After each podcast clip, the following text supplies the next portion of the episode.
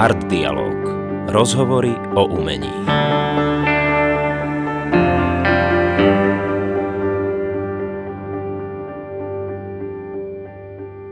Ahojte, vítame vás pri ďalšom dieli podcastu Art Dialog. So mnou Robertom Pospišom, spolu so mnou dnes moderuje Martin Silaj. Ahojte. A našou hostkou dneska je sopranistka, pedagogička, náčenkyňa hudby Eva Šušková. Ahoj. Ahoj, ahojte. Evi, Akú najhoršiu radu si pamätáš, čo ti niekto dal v rámci umenia? Ú, uh, to si ma rovno zaskočil, tak to na úvod. Ospravedlňujem sa. Uh, ono, ten spevacký svet je taký zvláštny. Keď človek študuje spev u nás na Slovensku, tak sa ocitne v akejsi bubline, ktorá pozostáva z veľmi obmedzeného repertoáru a veľmi obmedzeného kontaktu e, z tohto prostredia, ktoré sa vyslovene scucne na operný svet a maximálne taký základný piesňový a koncertný repertoár. A neviem, či to mám považovať za radu, ale je to niečo, čo ma v, v takých tých začiatkoch štúdia spevu celú tak, tak nejak akože stiahlo do niečoho, čo v čom som sa necítila komfortne a potom veľmi dlho trvalo, kým som sa odvážila z tejto bublinky tak pomaly začať vychádzať a vykračovať iným smerom, pretože stále som bola silno ovplyvňovaná práve tým okolím.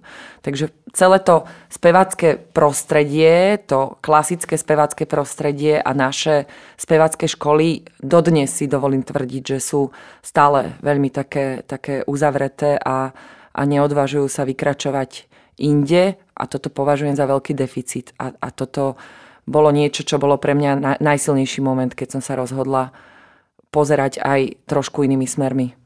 Máš pocit, že špecificky v, pre speváka sú takéto rady alebo vieš tie odporúčania také citlivé asi, že? Že niekto... Ono tie rady sú samozrejme myslené dobre a je pravda, že, že adept spevu musí vychádzať z takých tých základných rád a princípov, ale skôr, že taká tá obmedzenosť podľa mňa mnohých perspektívnych ľudí zabrzdí aj úplne stopne, pretože cítia, necítia sa dobre v tom, čo im je dávané a mohli by byť výborní v niečom inom. A toto iné u nás ako keby nemajú možnosť dostať alebo pootvoriť. Kedy u teba prišla zmena, že si to začala inak vnímať? Mm, ono to v podstate bolo už na konzervatóriu, keď e, som mala pocit, že mi nestačí ten repertoár, ktorý e, dostávam, tak som začala viac chodiť do knižníc, aj počúvať CDčka, vtedy ešte nebol ta, taký, taký široký, e, taká, taká možnosť počúvať hudbu v takom rozsahu ako dnes tak e, som začala chodiť do knižníc a začala som tam vyberať repertoár a mala som zase, musím povedať, šťastie na pedagogičky, ktoré mi dovolili siahnuť aj po určitých experimentoch, či už to bolo na konzervatóriu alebo na vysokej škole. No a potom to boli samozrejme e, rôzne majstrovské kurzy v zahraničí, kde som sa stretla s pedagógmi, ktorí mali už úplne iný prístup a, a vedeli mi poradiť, e, akým smerom alebo čo by mohlo byť pre mňa ešte zaujímavé. Si ten typ spevačky, ktorá sa formovala nejakými vzormi? Mala si to, že alebo si si išla tú svoju cestu hneď? Mala som vzory vždy. Boli to vzory aj čisto vokálne, čiže klasické operné divy ako mm, Jessie Norman napríklad, tá, tá bola pre mňa vždy veľmi príťažlivá, ale je pravda, že potom stále ma to ťahalo k takým menám, ktoré možno nie sú natoľko zvučné a známe v tom highlightovom opernom svete, napríklad Down Up Show alebo v súčasnej dobe Barbara Henningen. Máš ty pocit, že v tom svete, v tých spevákov čím sa môže vlastne tá speváčka odlíšiť? Lebo jak aj ty hovoríš, že je, aj my máme ten pocit, že ich je strašne veľa, že je to proste presne tá sféra, kde stále sú noví speváci, stále sú nové speváčky. Čo si myslíš, že čo robí zaujímavého speváka? Že čo mu dovolí vlastne tak prežiť nad tými všetkými, možno ostatnými? No, ono je to, ako si povedal, je ich strašne veľa, tých mhm. spevákov hmm. a je aj veľmi veľa dobrých spevákov a v podstate, ak sa on naozaj zúži na ten výlučne operný alebo ten najštandardnejší piesňový repertoár, tak veľmi ťažko už prekoná mety tých špičkových nahrávok a, a špičkových spevákov, ktorí sa pohybujú na najlepších scénách operných a koncertných, tak si myslím, že je to v prvom rade potreba spoznávať, veľa možností chodiť na kurzy, počúvať hudbu, hľadať to, čo tomu hlasu sedí a takisto ísť aj e, s, s tým osobným vývojom, pretože je rozdiel, keď spevák spieva niečo v 25 rokoch a keď niečo spieva v 45. Už aj ten pohľad na svet, tá skúsenosť sa mení, aj hlas sa mení a podľa mňa netreba sa báť e, počúvať to, čo nám ako keby to, to naše vnútro ako nás vedie, lebo aj mne sa stáva aj teraz, že, že sa začnem cítiť zrazu dobre v repertoári, ktorý dovtedy mi vôbec nebol blízky, alebo som ho ani nepoznala a, a treba tomu dôverovať. Myslíš si, že keď je niekto na začiatku tej kariéry ako spevák, a dá si nejaké vysoké méty, to znamená, čo sa presne bavíš, preto som sa pýtal aj na tie vzory, že je to dobré pre toho speváka alebo spevačku, alebo podľa teba zle, že povieš, že tak tu chcem byť, že není to vlastne také zničujúce, rozumieš, že niekto môže prežiť celý ten život profesionálny v tom doháňaní nejakého kultu. No, tam je presne ten zlom, že že v čase štúdií všetci chcú stať na tých e, najväčších scénách a všetci sme túžili byť slávni a, a známi operní speváci. A potom presne príde ten zlom a, a prichádza obdobie frustrácie, že som sa tam nedostal, že, že už som za Zenitom, už som za vodou, už nemám vek na predspievania, v podstate tam som si zaspieval, tam som si zaspievala, ale nie je to tá meta, ktorú som dúfala v čase štúdií. No a tam práve treba prijať to, že ja môžem byť veľmi dobrý v niečom, inom a, a nemusí to byť to, čo, čo som dúfal v čase štúdií, ale, ale že, že to uspokojenie z tej kvality v tom, v čom sa práve cítim komfortne. Ty si veľmi špecificky a citlivo vyberáš repertoár, keď ideš tvoriť nový album. Aký máš kľúč k tomu výberu, alebo aké kritéria máš? Mm-hmm. Ono väčšinou je nejaký impuls z určitých koncertov alebo stretnutí sa s novými zaujímavými ľuďmi, tak Secret Voice jeden aj druhý vznikli na základe môjho doktoránskeho štúdia, kde som sa venovala repertoáru pre solový hlas. Potom zase CD e, s Martinom Burlasom vzniklo na základe predchádzajúcich spoluprác malých, tak vznikla takáto väčšia spolupráca. Zase CD Lalula vzniklo na základe výborného vzťahu s Quasars Ensemble a z môjho pozitívneho vzťahu k slovenskej hudbe. Preto som si zvolila Iliu Zelienku, že dokázal mi, dokázala mi táto jeho ansamblová hudba vokálna e, zaplniť v podstate celý CD album. Ja mám rada dramaturgie, ktoré sú na jednej strane kompaktné, na druhej strane rôznorodé, ale vždy majú proste nejaký, nejakého spoločného menovateľa, nejaké pojitko.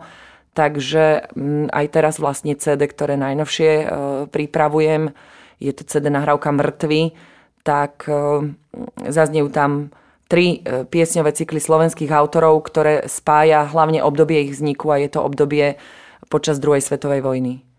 A vedela by si charakterizovať tým, že máš takéto široké spektrum hudby svojho poslucháča, že myslíš na to pri tej tvorbe aj na tých poslucháčov, alebo je to viac menej ako o tebe v prvom rade si ty na niekde vrchu a potom... Mm-hmm. Asi idem viacej nejak zo seba. Ja samozrejme som rada, ak sa, ak sa hudba, ktorú nahrám alebo vytvorím, páči ľuďom, ale, ale ten poslucháč je tiež veľmi širokospektrálny, pretože aj tie albumy sú rôzne a keď mám potom nejaké feedbacky od ľudí, tak sú to naozaj ve, veľmi uh, rôznorodí poslucháči od ľudí, ktorí s klasickou hudbou nemajú nič spoločné alebo ju ani nepočúvajú a dostanú sa skôr cez nejakú experimentálnu vlnu k týmto mojim CDčkám, ale som veľmi rada, keď aj odborníci eh, a kritici eh, zhodnotia tie albumy pozitívne alebo, alebo ich dramaturgiu pozitívne. Takže idem viac zo seba. To, to, čo v tom danom momente cítim, že chcem dať von, tak, tak to dávam sama za seba. No, my by sme si teraz zahrali jednu skladbu z tvojho albumu Secret Voice Electric. Je to skladba Námorníci od Martina Burlasa.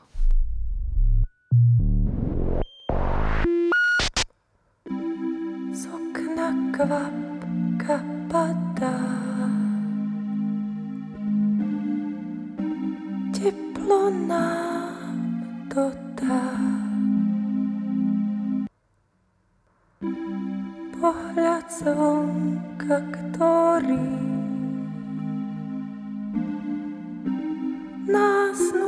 vetra ohlodá. Nebojím sa tieňou,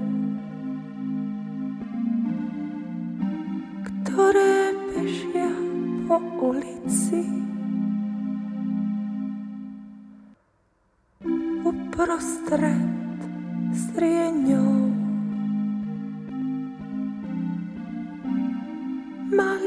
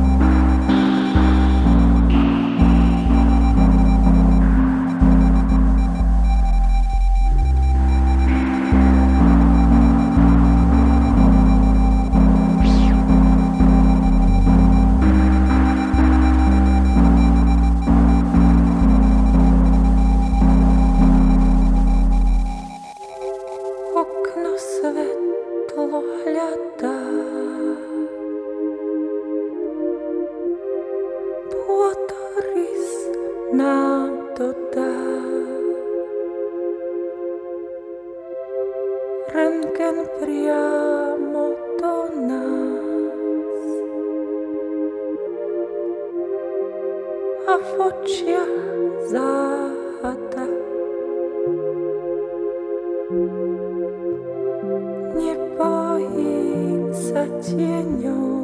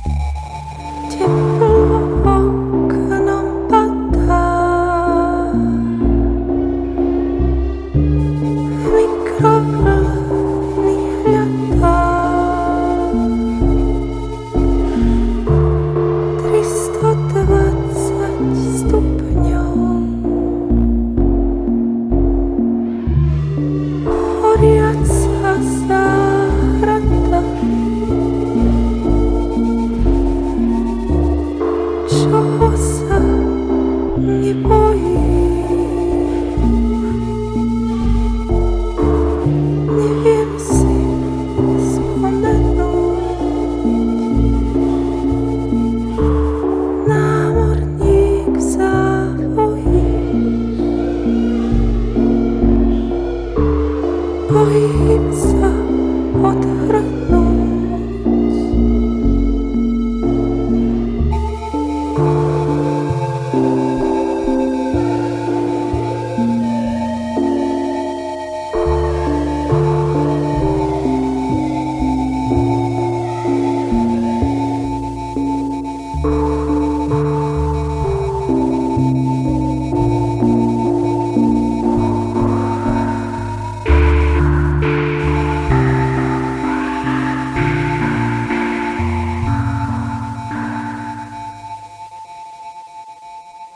Keď si ty hovorila vlastne o tom repertoári, že ide tam, ideš vlastne zo seba, stalo sa ti niekedy, že si si vybrala materiál, že ktorý ťa tak ako zlom poznačil? Že ťa to tak zasialo, že ťa to tak zlom strhlo? Mala si nejakú takú skúsenosť? Áno.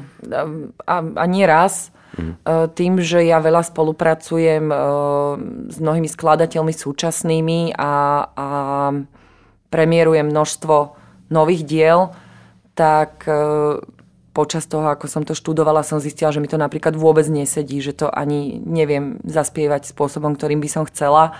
A tam e, potom sama v sebe mávam taký blog, že, že ako toto riešiť, Takže narazila som na hranice, ktoré som nevedela prelomiť a, a bojovala som s tým, či ísť v takomto stave s tou skladbou von alebo nie. Ehm, dá sa konzultovať priamo s autorom určité veci, ale nie vždy to bolo možné. Tak e, áno, je to o tom padaní na hubu, ako sa povie. E, občas sa človek musí odraziť akože z takého momentu, že, že si prestáva úplne veriť, ale ako sa hovorí, čo ťa nezabije, to ťa posilní, tak, tak beriem to ako súčasť toho hľadania, že, že nie vždy to človek nejako odhadne presne. A máš nejaké rituály ty ako spevák, že ideš nahrávať, ideš koncertovať? Máš nejaké činnosti, ktoré ti možno pomáhajú sa presne na toto pripraviť, vieš troška to ako obmekčiť celé? No, keď by som mala, ale ako klasický uh, slovenský umelec som prevalcovaná množstvom inej práce keďže väčšina z nás nedokáže... Zahradkárstvo, no, aj zahradka. murárčina. No, väčšina z nás musí samozrejme učiť a, a rôznym iným spôsobom si zaobstarať tie, ten štandardný finančný rozpočet domáci, takže ja som prevalcovaná takýmito aktivitami aj pomimo toho koncertovania a sú naozaj dní, že ako aj včera, že ráno idem učiť a večer mám náročný koncert. Nie je to ideál, bola by som úplne Mm-hmm. Šťastná, keby som sa mohla pokojne zobudiť, dať si vaňu, ľahký obed, sa rozospievať a večer spievať. Ale nie je to, to by tak. sme ale aj všetci chceli. Ja by som si teraz ľahký obed a vaňu okamžite dal. Tak. Ale toto nás napríklad na tých školách učili, že ako, ako, urobiť ako máme v deň koncertu vaňu. relaxovať tak si vždy na to spomeniem. No, vystačím si iba s banánom a s tiktakmi. To je taký môj rituál. A to znie výborne. Ano. A bez vane. Banán, tiktaky bez vane. Ty hovoríš o tom učení. Máš pocit, že táto generácia týchto speváčok alebo spevákov, ktorá teraz ide, to má v niečom zásadne iné, ako si to mala ty v tých začiatkoch? Že niečo sa zásadne zmenilo? Možno iba možnosť e, oveľa väčšieho prístupu k náhrávkam a k notovým materiálom. Ale inak sa tu veľa nezmenilo. Ja síce nepôsobím momentálne e, v umeleckom školstve, venujem sa hudobnej pedagogike e, bežných základných a materských škôl, ale teda čo sledujem, tak, tak jedine toto pretože ja už som vyrastala v období, keď sa dalo cestovať, keď sa dalo chodiť na prespievania. No ale potom aj ten trh je veľmi taký kozmopolitný, široký a ako som už povedala skôr, tých spevákov je strašne veľa. Kedy si mm. ich študovalo menej, teraz je toho veľmi veľa, pretože školstvo je financované e, kvantitou a preto musia brať aj na takéto školy oveľa viac študentov, než potom sa ich reálne, než, než sa reálne uplatnia v praxi. Množstvo tých spevákov túži ísť do zahraničia, dostať nejaké angažma. Myslíš, že je to dôležitá cesta alebo dôležitá súčasť, aby tento zážitok ten náš spevák absolvoval? Áno, toto som vždy brala ako svoj deficit, že som sa uh, nikdy z časových, rodinných a rôznych iných dôvodov uh, nedokázala na dlhšiu dobu dostať niekam von. Ono sú výborné rôzne operné štúdia pri veľkých operných scénách ale ako hovorím, množstvo týchto, alebo takýto deficit pokryjú aj, aj e, kvalitné hudobné kurzy, ktoré sú síce krátke, ale vedia veľmi tak e, intenzívne a nárazovo e, potvoriť nejaké nové dvierka, kontakty. Tiež sa hovorí, že majú študenti chodiť na rôzne súťaže a je pravda, že tým, ktorým to typologicky vyhovuje, tak e, tiež e, sa vďaka tomu potom dostali do kontaktu s rôznymi agentúrami a podobne.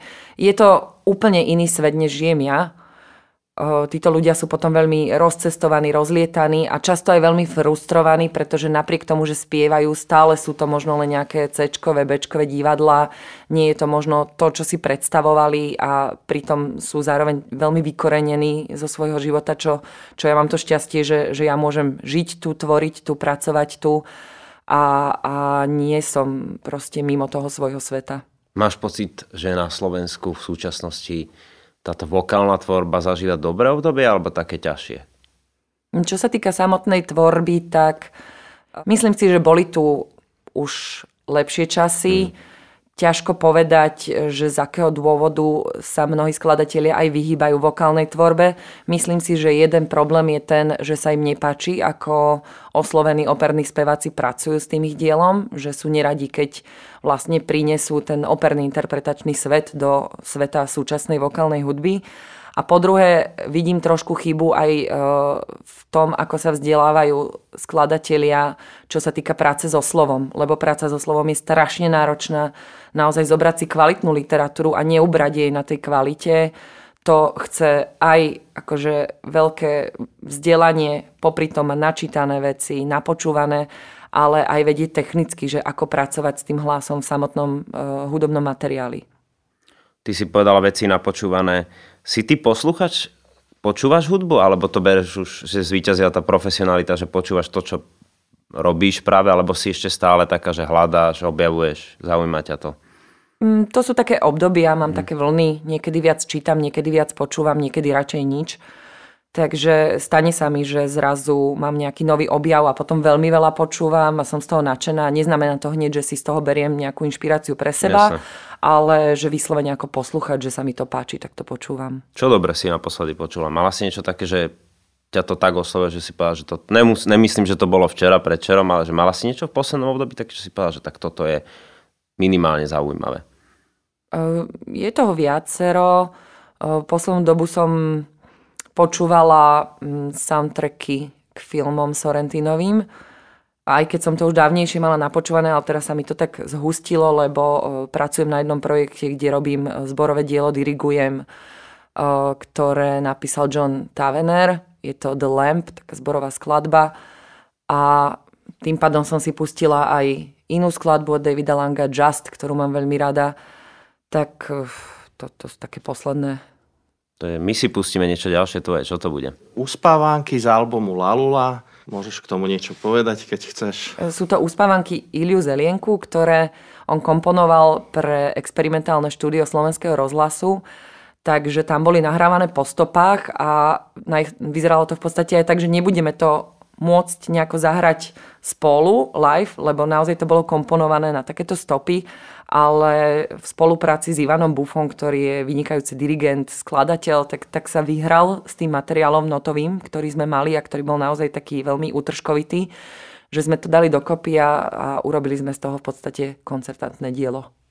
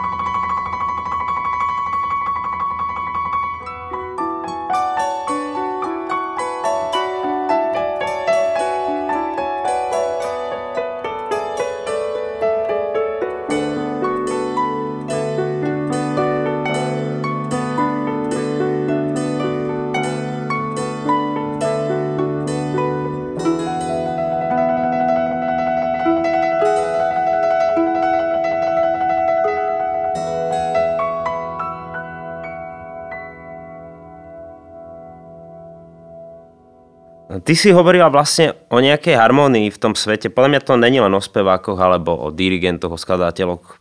Máš pocit, že tebe sa to podarilo? Že máš tú harmóniu v súčasnosti medzi tou prácou a celým tým možno nejakým životom súkromným?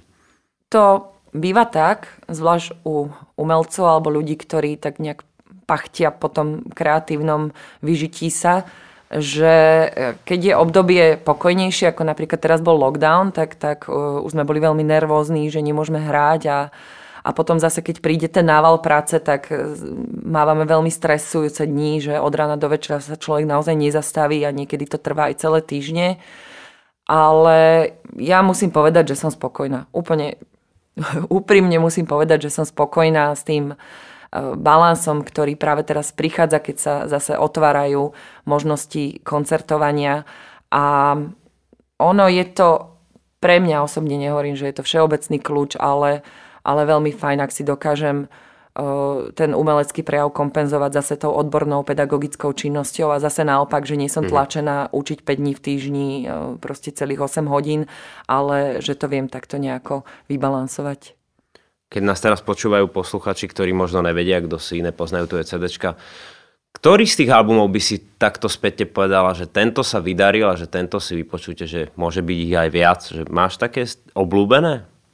No, bolo ich naozaj veľmi, veľmi veľa, keď nerátam iba svoje albumy, ale aj rôzne spolupráce. A mňa najviac teší tá rôznorodosť materiálu, aj keď vždy som si hovorila, že chcem sa nejako špecializovať a mnohí ľudia si ma aj spájajú možno s nejakou súčasnou vokálnou tvorbou, ale práve, že ja som nahrávala aj, aj humelové diela alebo, alebo belové diela, tak eh, áno, veľmi rada spomínam na spoluprácu práve s Didierom Talpenom, ktorý tu bol kultúrnym ataše francúzskej ambasády a, a znovu zrodil tu uh, dielo Johana Nepomuka Humela. Nahrali sme operu Matilde de Guise, vyšlo to vo vydavateľstve Brilliant Classics. Tak uh, toto je taká, si dovolím povedať, veľmi pekná nahrávka. Potom môj taký prvý veľký album, ktorý bol Secret Voice a získal aj cenu Radiohead Awards z, v kategórii klasická hudba, čo ma tiež potešilo, lebo, lebo nie je to taký ten klasický disk pre túto kategóriu.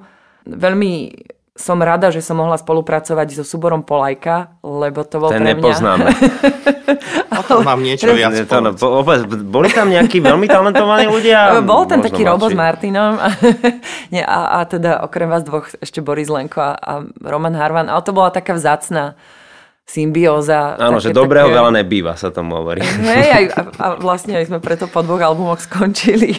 A uvidíme, čo bude. Ešte ale, ale nie, naozaj musím povedať, že totiž ja nemám doma CD prehrávač a, a dlho som mala auto s pokazeným CD prehrávačom a teraz ako mám nové auto, tak, tak som začala vyťahovať CDčka a keď som si vypočula Exodus, tak tak hovorím, to je strašne dobré CD. Teraz vyzerá, že to vlastne celé mierilo k tomu, aby sme si my sami niečo, kde sme boli súčasťou. To, toho sa musíme zbaviť, čiže okamžite sa ťa spýtam, popri týchto všetkých veciach veľkých, malých, experimentálnych, máš nejaký projekt v hlave, ktorý je možno tak veľký, ambiciózny, že vieš, že sa nedá realizovať v najbližších rokoch, ale chceš raz k nemu prísť a urobiť ho? Keby si mala tu možnosť, že ti niekto na to rozpočet, všetko je otvorené, máš tam niečo také v zásuvke?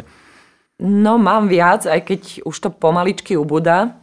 Ubúda to aj teda vďaka tomu, že mnohé tie projekty už sa zrealizovali, ale aj vďaka tomu, že už nie som taká nejaká príliš premotivovaná aj vzhľadom k veku, aj, aj vzhľadom k takej tej životnej realite.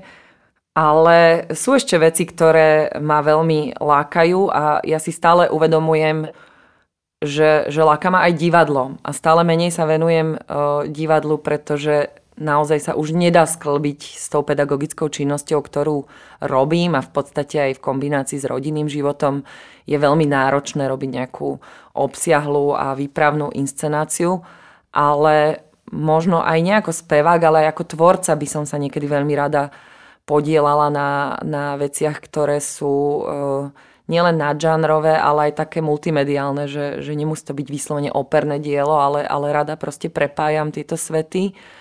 Tak uh, viem si predstaviť, keď napríklad sme teraz uh, robili predstavenie Hrad kniežaťa Modrofúza od Belu Bartoka, že toto predstavenie dostať niekde na scénu a byť spoluautorom toho scenického konceptu. Toto si viem úplne predstaviť. Takisto operu Vodcek od Albana Berga. Toto ma veľmi fascinuje, ale to sú ozaj veľkovýpravné veci. A z tých menších mám ešte stále v hlave projekt e, veľkého piesňového cyklu, ktorý trvá hodinu, volá sa Haravy a skomponoval to Olivier Messien. Je to pre klavír a spev ale tiež je to vec, ktorú keď človek naštuduje a venuje tomu rok až dva tej, toho prípravného obdobia, tak si predstavuje, že malo by to aspoň 10-20 krát niekde zaznieť, čo u nás je často veľký problém. A práve keby som to chcela zrealizovať nejak proste e, výpravnejšie, s vizuálom, so svetlom, možno s nejakými projekciami, tak to sú také mety, ktoré si nosím v hlave. Myslím si, že nebudem úplne zničená, frustrovaná, ak sa to neuskutoční, ale, ale tak sny ešte majme. Držíme ti palce. Ďakujeme, Ďakujeme Eve, spevačke Eve Šuškovej za tento podcast. Ďakujem a ja. Vznik podcastu Art Dialog z verejných zdrojov podporil Fond na podporu umenia. Vyrobilo občianske združenie Art Fabrik.